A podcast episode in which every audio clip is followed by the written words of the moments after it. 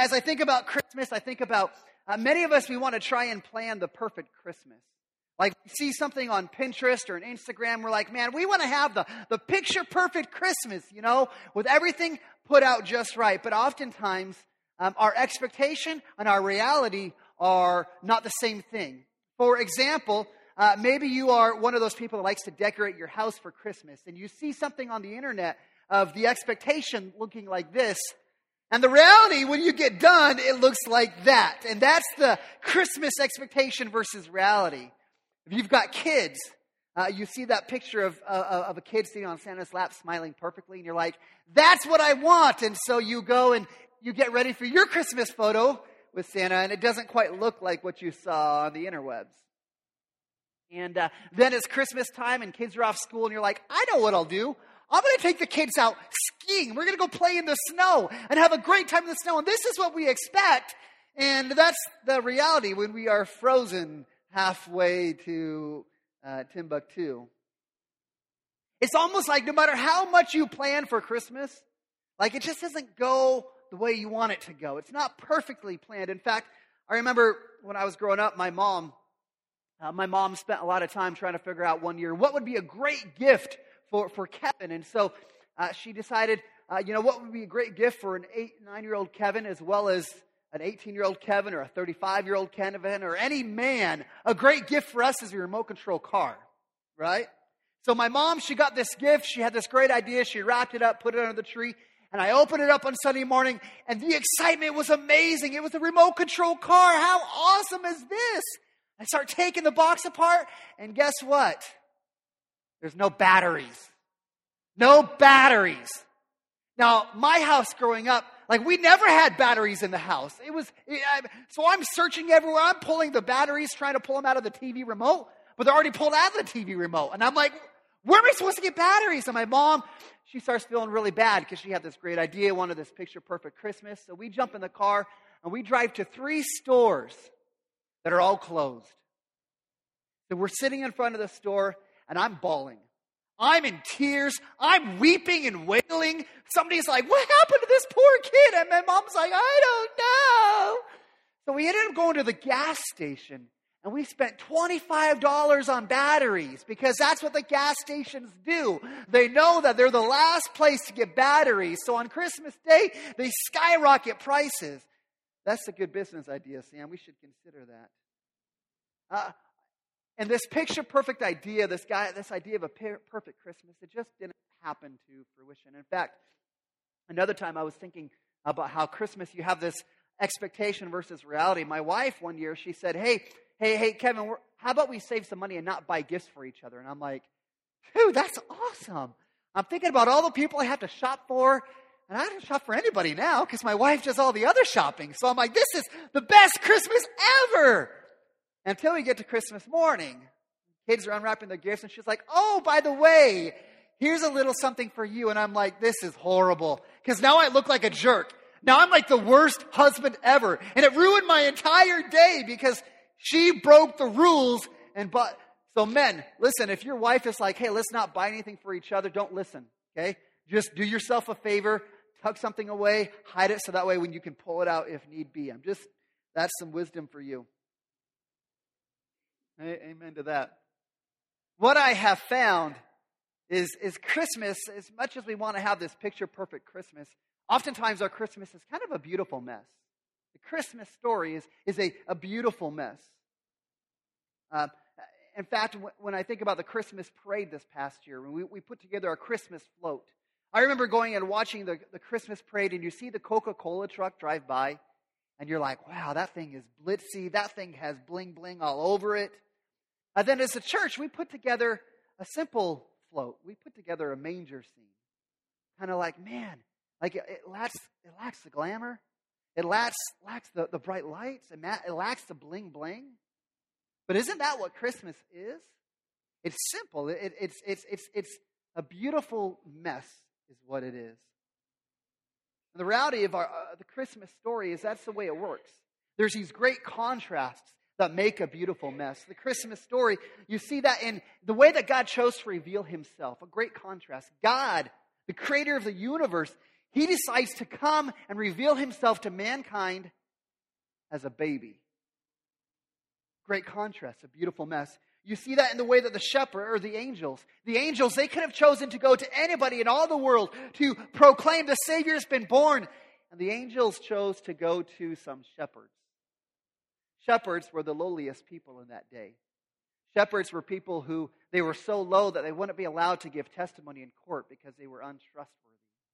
Yeah, that's who the angels came to tell about the Savior being born. In fact, you look at the parents, the earthly parents that God gave uh, Jesus, and you're kind of like, this is a beautiful mess. You've got a teen mom, you've got a young man who works building furniture. He works with his hands. He's got a very simple job. These are the parents that God chose to raise his son. In fact, you look at his birthplace. Think about where, where a king should be born. Think about these great places. And he's born in a stable. And this isn't, this isn't the stable that you and I have in our nativity set sitting on our, our, our coffee table. This isn't a clean and sterile little stable. This is a dirty, filthy stable in which Jesus was born. The Christmas story is full of these contrasts but make the Christmas story a beautiful mess. And what I find is the Christmas story very much relates to my story and your story and all of our stories. That we have this, this beautiful mess in our stories. And every one of our stories, just like in the Christmas story, there's pain and there's struggle and there's heartache and there's difficulty.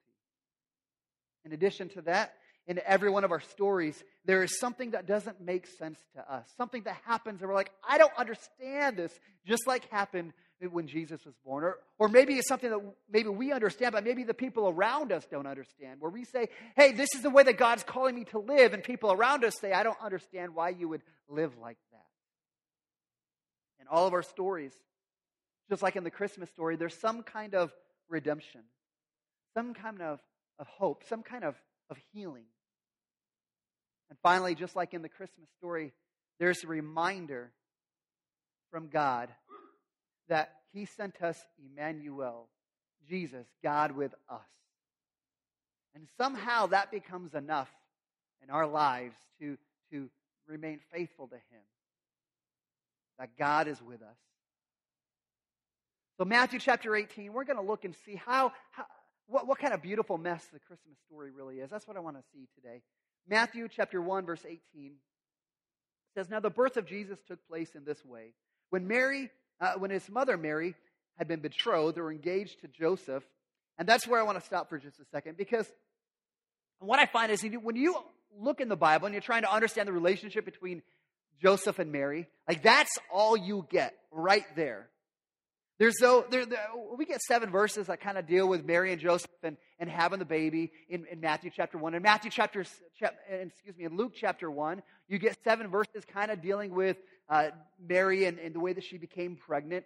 But you don't hear anything about their relationship. And so sometimes I think the fear is because there's not many details to their relationship, is we think Mary and Joseph, we think they're like these, these super godly, like, like greater than I could ever be kind of people. And they they're not.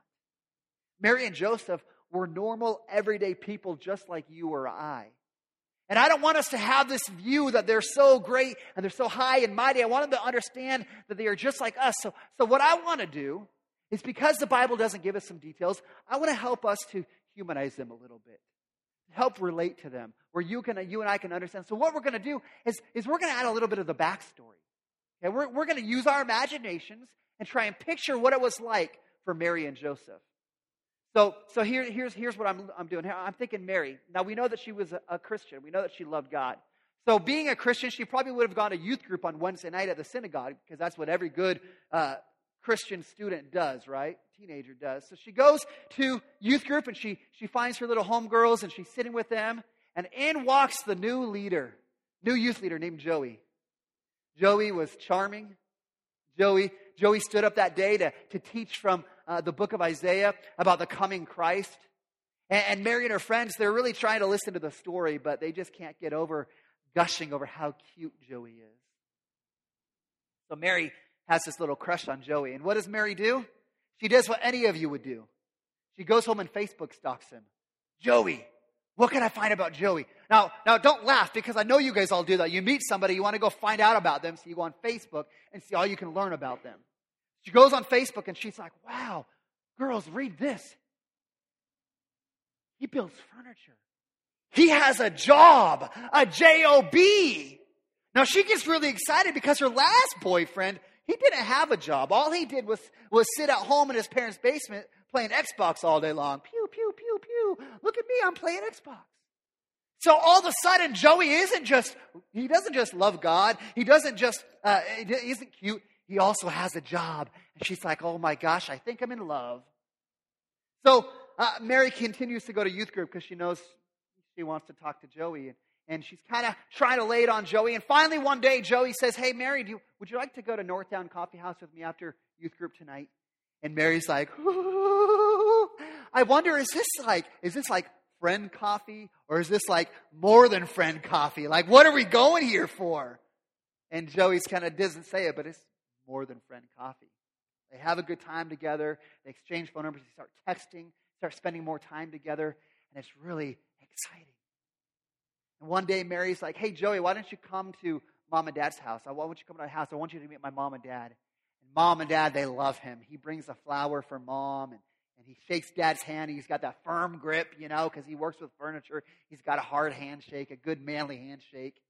And, and, and pretty soon, pretty soon, it's almost like it's almost like every song on the radio, every love song on the radio begins to make sense to Mary and Joseph. Like, this is our story. So Joey takes a little bit of that furniture money and he goes down to Kay Jewelers, puts a down payment. It was there that day, I think so. He puts a down payment on a ring, a big old rock. And he takes Mary and says, Hey, let's go for a walk in the snow. Let's go on a walk in uh, Canyon. They go for a walk. And he gets down on one knee and says, Mary, Mary, would you marry me? He says, Mary, marry me. I, I love that. That's fun. And she says, Yes, of course I will. And they're so excited. And they run home and they tell Mary's mom, Guess what? He's, he engaged, he proposed. And I said, Yes. And, and Mary's mom starts planning all the details to the wedding. And she's kind of a control freak. So she's making everybody go crazy.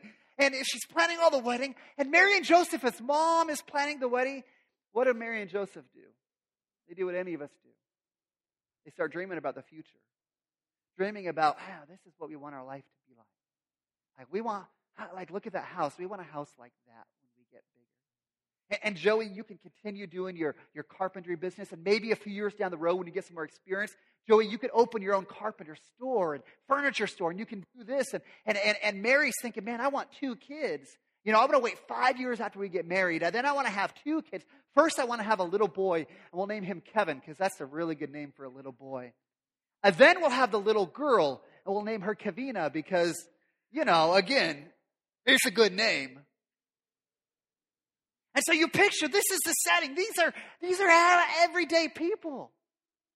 And one day, Luke, Luke 1 is going to tell the story, but I'm just going to summarize it for you. One day, Mary's out and she's having some time alone. And she has this encounter with the Holy Spirit, where all of a sudden an angel appears to her and says, Mary, Mary, you've been chosen by God. You've been chosen by God. You are going to give birth to a son. And she's like, Hold up, angel. Hold up, angel. Maybe you didn't know, but me and Joey, we're, we're waiting for marriage. Like, we're not, like, we're waiting. That, that's not, I can't give birth to a son. That's not possible. The angel says, Listen, listen. This is something the Holy Spirit's going to do. This is a miracle that we're going to do in you. And you're going to give birth to God's own Son. And that's what verse 18 in Matthew chapter 1 summarizes. Verse 18 says, When his mother Mary had been betrothed to Joseph, before they came together, she was found to be with child from the Holy Spirit. Now, again, you've got to picture yourself in Mary's shoes. This is a young girl who loves God with all of her heart. This is the girl when the Holy when the angel came, uh, the Holy Spirit or Mary said, "Man, I love God. Whatever God wants, I'll do." And so God says, okay, you're going to give birth to a son and he's going to be my son. And she's like, okay, I'm in. And you can anticipate, like, she loves God. She's excited about this. We are, we are, I'm chosen by God. We get to be a part of history. There's an excitement. She can't wait to go and tell Joey what happened. But let me ask you this how many of you think that Joey's going to be excited? How many of you think Joey's going to freak out?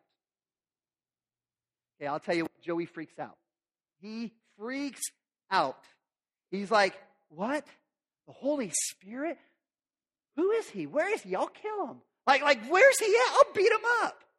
Like, how would you respond when you're in that setting? If, if, if your spouse comes to you or your fiance comes to you and says, Hey, listen, I, I've been, I'm pregnant and, and it's by the Holy Spirit. God did it. Like, how would you respond? What would you do? Any of you be excited? Or any of you freak out? So this is what Joey does, verse 19. It says, And her husband Joseph, being a just man and unwilling to put her to shame, resolved to divorce her quietly. See, Joseph, he would have been devastated. He would have been crushed. There would have been humiliation that he would have had to endure.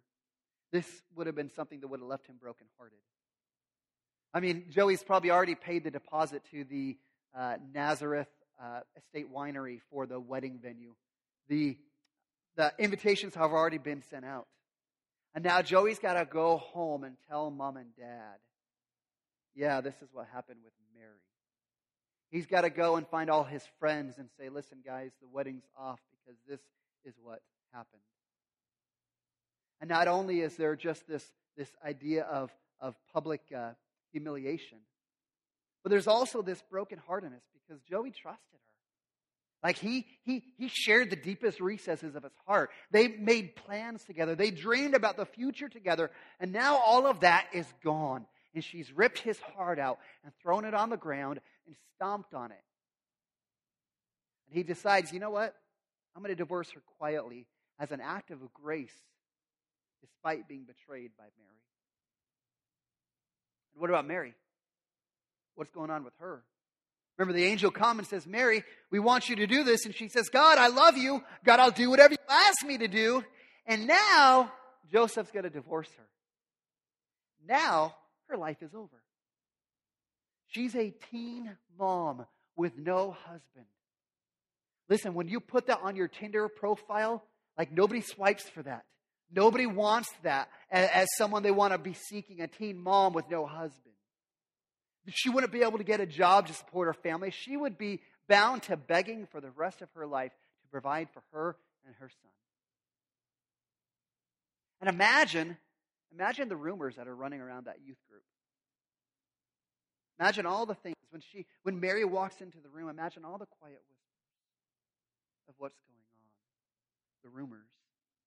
Mary, Mary, quite contrary. What do you think Mary was thinking? Like, God, like, God, what happened? God, I said yes. God, I said I would do what you wanted me to do. And God, you're, you're it's all falling apart. God, what are you doing here? This isn't fair, God. Why are you letting this happen? Listen, there are some of us in here, and this is where you are. Where you made those dreams and those plans for your life. You had those, those visions and you wanted things to happen in your life. You wanted your life to play out just like this. But things didn't go according to your plan. You weren't planning on having to face these medical battles that you've been wrestling with. You weren't planning on searching for a job again. In fact, you weren't planning on being the dead end job that you are, the job that you hate, but the job you have to do to pay the bills. Some of you approached this Christmas season and you weren't planning on spending another Christmas alone. Some of you weren't expecting to be separated or divorced this Christmas. Some of you weren't planning for the car to break down, for the power bill to be so high, for all those things that happen that, that make us take our money and put it to there instead of putting it to Christmas like we'd really like to do, and it seems like everybody else does. In fact, I talked to a guy this week and this is a guy who, who loved God, was very faithful to God, who raised his kids well in the church, did everything he could for them. Now his kids are adults and they've made their own decisions and have walked away from God. That's not how he planned his kids' lives. That's not how he planned his life to turn out. Teenagers didn't plan on failing that test in the class that they needed a good grade to get into the college that they wanted to get to. You don't plan on having that friend turn their back on you. You don't plan on having the depression or the migraines. You don't plan on losing your hair or gaining weight. But things don't always go according to plan. And that's where the Christmas story becomes a beautiful mess. Because if I was there many years ago when Joseph and Mary were having their life that seems to be devastated, I would have pointed them to the book of Proverbs, chapter 19, that says, Many are the plans in the mind of a man, but it is a purpose of the Lord that will stand. See, something that the story of Mary and Joseph teaches us that applies to us today is that you and I, we don't have to understand the plan to trust that God has a purpose. In our life and whatever's happening in your life right now, you do not have to understand the plan to trust that God has a purpose. Because to Mary and Joseph, if they were going according to their plans, everything's been derailed, everything's blown up. Like they, all reality, they could just lose hope. They could quit on God. They could say, God, you haven't been faithful to accomplish my plans, God. So here's Joey planning a divorce because things aren't working out. And this is what happens in verse 20.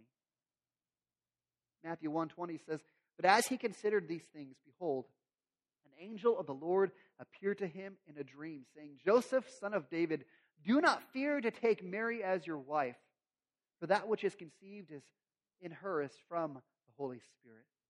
And Joseph says, Wait a second, wait a second. You mean everything that Mary said was true? Like the Holy Spirit wasn't a guy? Like it was really like that Holy Spirit? The angel's like, Yes, it's all true. And so, verse 21 is going to show us God's purpose in this. It says, She will bear a son, and you shall call his name Jesus, for he will save his people from their sins. Why did God ruin their plans? Why did God sing Jesus? Why is God devastating the, the, the, this young couple and the plans that they had for life? Because of verse 21 For he shall save his people from their sins. Jim Herring, a man who I greatly admire, had a, had a chance to preach last week, and one of his points was that one of the ways that as Christians that we show that we are dedicated to God is that we learn to be a people who puts God's purposes above our own. That we be a people who learn to put God's purposes above our purposes and above our plans. And you can just picture Joseph sitting there. The angel comes and says, Listen, the Holy Spirit did this because she's going to give birth to a son and he's going to save the people from their sins. You can picture Joseph saying, Man, Man, you mean there was a purpose behind all this pain? Like, like the worst thing I could have imagined that just happened? Like God actually planned that? God had a reason for that. That wasn't random. God is actually working things out for the good of those who are called according to his purpose. And the angel says, Yes, that's exactly what's happening. See, sometimes God redirects our plans when he has a different purpose. I've seen this play out in my life. And I want to just unpack that idea that sometimes God redirects our plans uh, when He has a different purpose. I want to unpack that just a minute to show you how that has played out in my life. My encouragement to you is for you to think about how has this played out in your life? What does that look like for you? So many of you know, uh, I was adopted as a, as a, as a, young man. I was taken away from my biological pam- family at one uh, about about a year old. I was adopted around three or four, somewhere around there. And one of the things that, that is true, and if you go to a counselor, they're going to ask you, what was your relationship like with your father? Mothers, you are super valuable, but mothers, you're just better than dads. And so uh, a young person's relationship with their dad has a huge impact on their future. And so I had this longing growing up, and uh, my dad was great. I love my dad.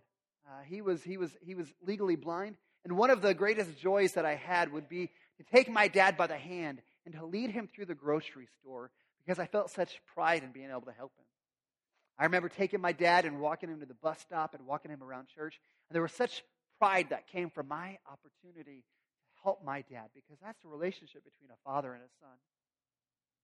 Then, when I was nine years old, my dad passed away. He had a heart attack while we were watching The Price is Right with Bob Barker. And, uh, and I, I tell you what, that was devastating. Like, that's such a hard loss. And, and it's something I, I felt then, I felt even more as I grew up. And I had this longing to have this, this dad in my life, this father figure. And so, one of the other things some of you may or may not know about me, I grew up in the, I grew up as a Mormon, grew up in the Mormon church. And in the Mormon church, I say this is the grace of God. God gave me three mentors, three men who took it upon themselves to be father figures to me. Men who taught me, who, who taught me how to drive a stick shift. Men who, who, who just taught me what it was like to grow up and how to relate and how to, how to interact with people. Uh, these were men who showed up to my school events. These were men who were the greatest cheerleaders in all of my sporting events. And these were men who played such a huge impact on my life. And it was, it was, it was so great. In fact, there was another lady who, who said, You know what? Uh, me and my husband, uh, we know your dad would want you to, to go to college. So you listen, when you go to college, we're going to pay for your college education.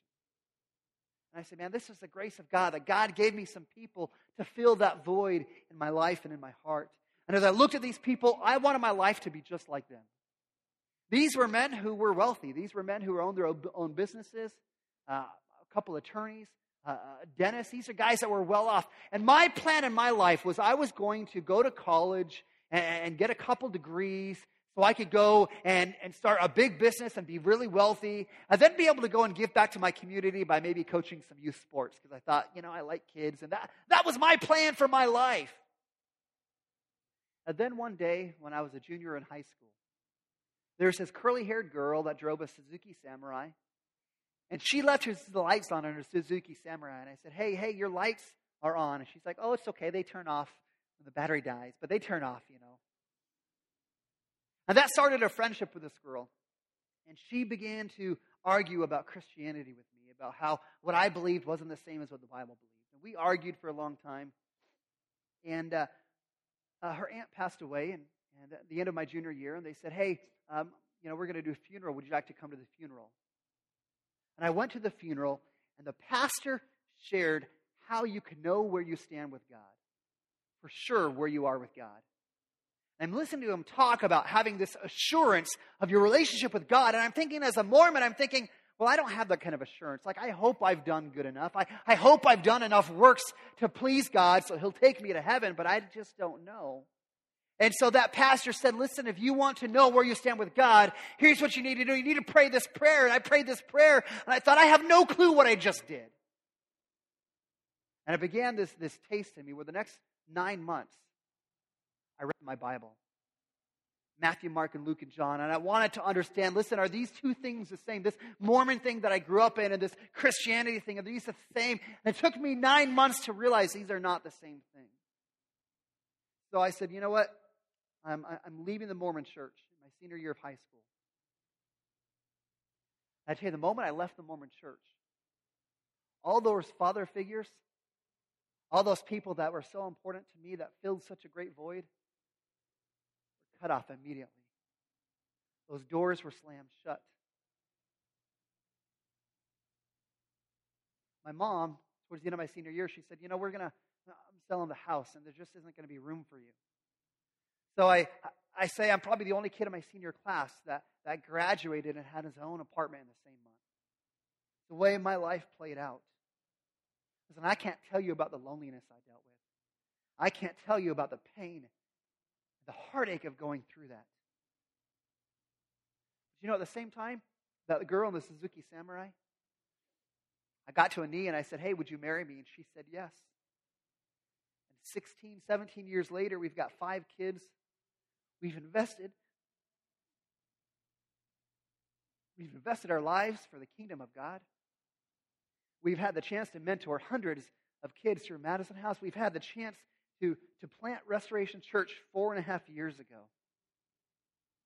Listen, the fact that I'm up here preaching today allows me to reflect back, say, man, things didn't go according to my plan because God had a different purpose. God had a greater purpose.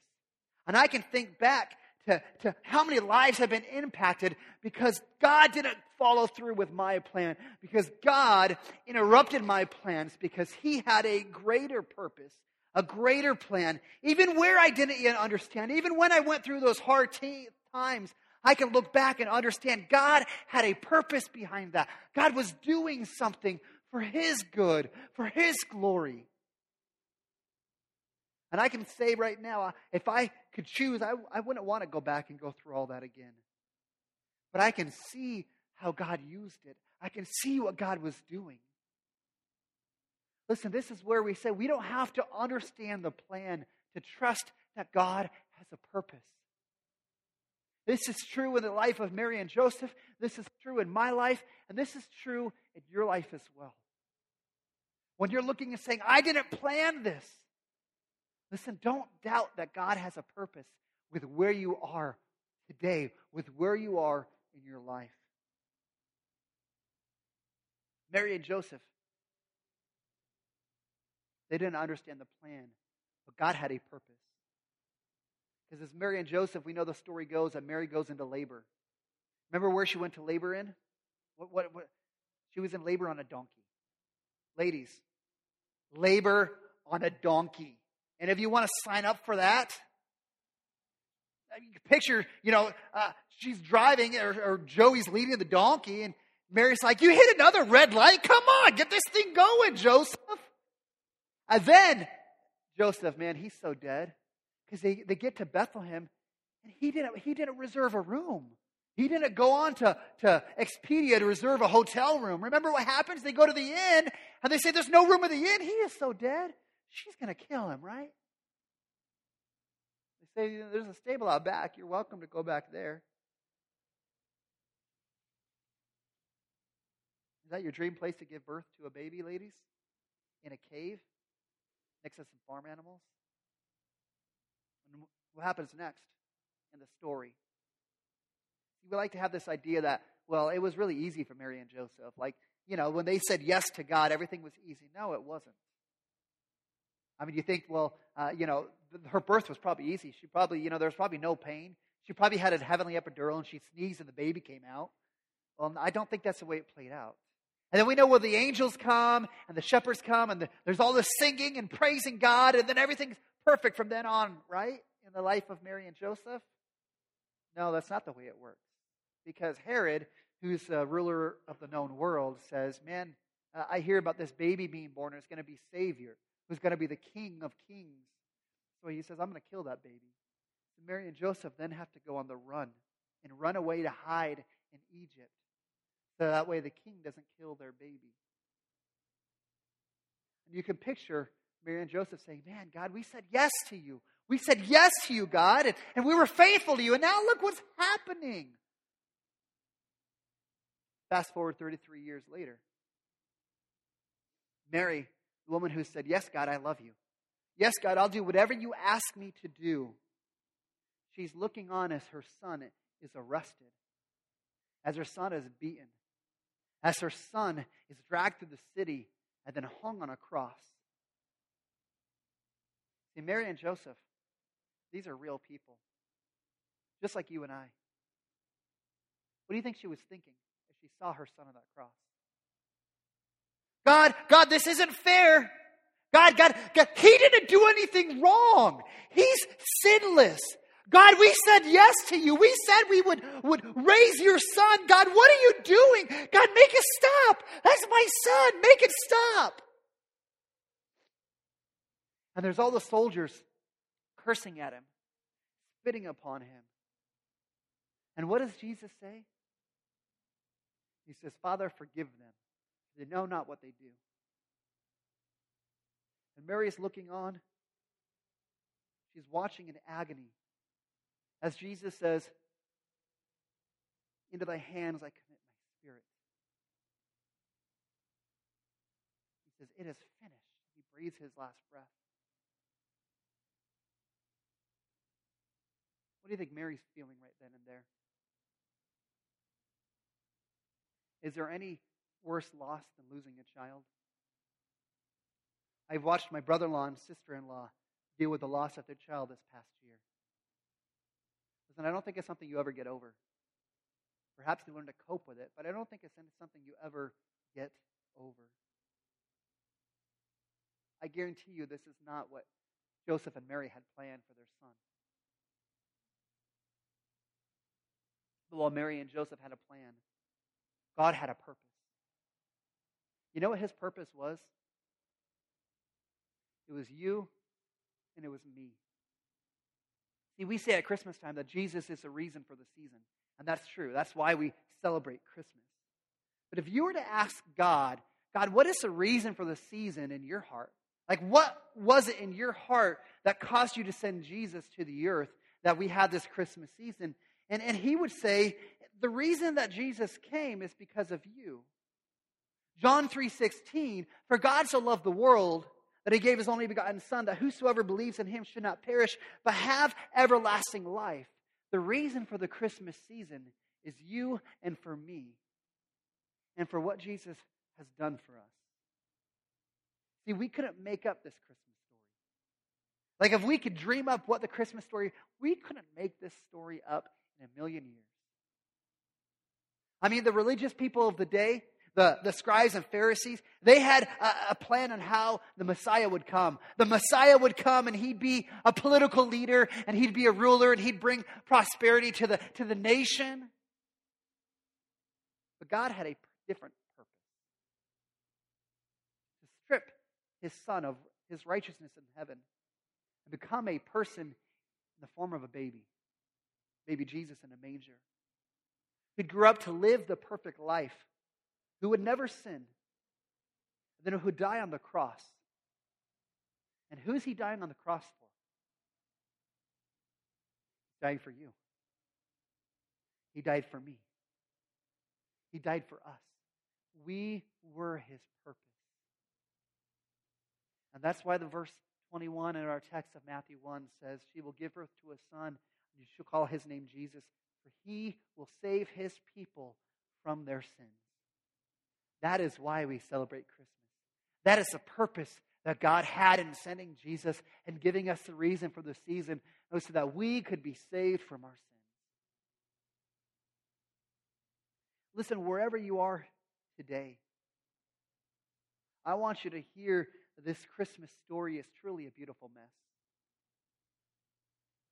Mary and Joseph, they had their plans figured out. They had plans that would honor God. These weren't bad plans. They weren't sinful. They would be God honoring. But God had a purpose. His purpose was for you and I to be saved from our sins through Jesus Christ. I'm not sure how this story connects with you today. As you've got eight days until Christmas. Maybe you're busy trying to picture and plan that perfect Christmas. You've got everything planned just accordingly You've got all the decorations. You've got to make sure all the gifts are perfectly wrapped with the perfect little bows.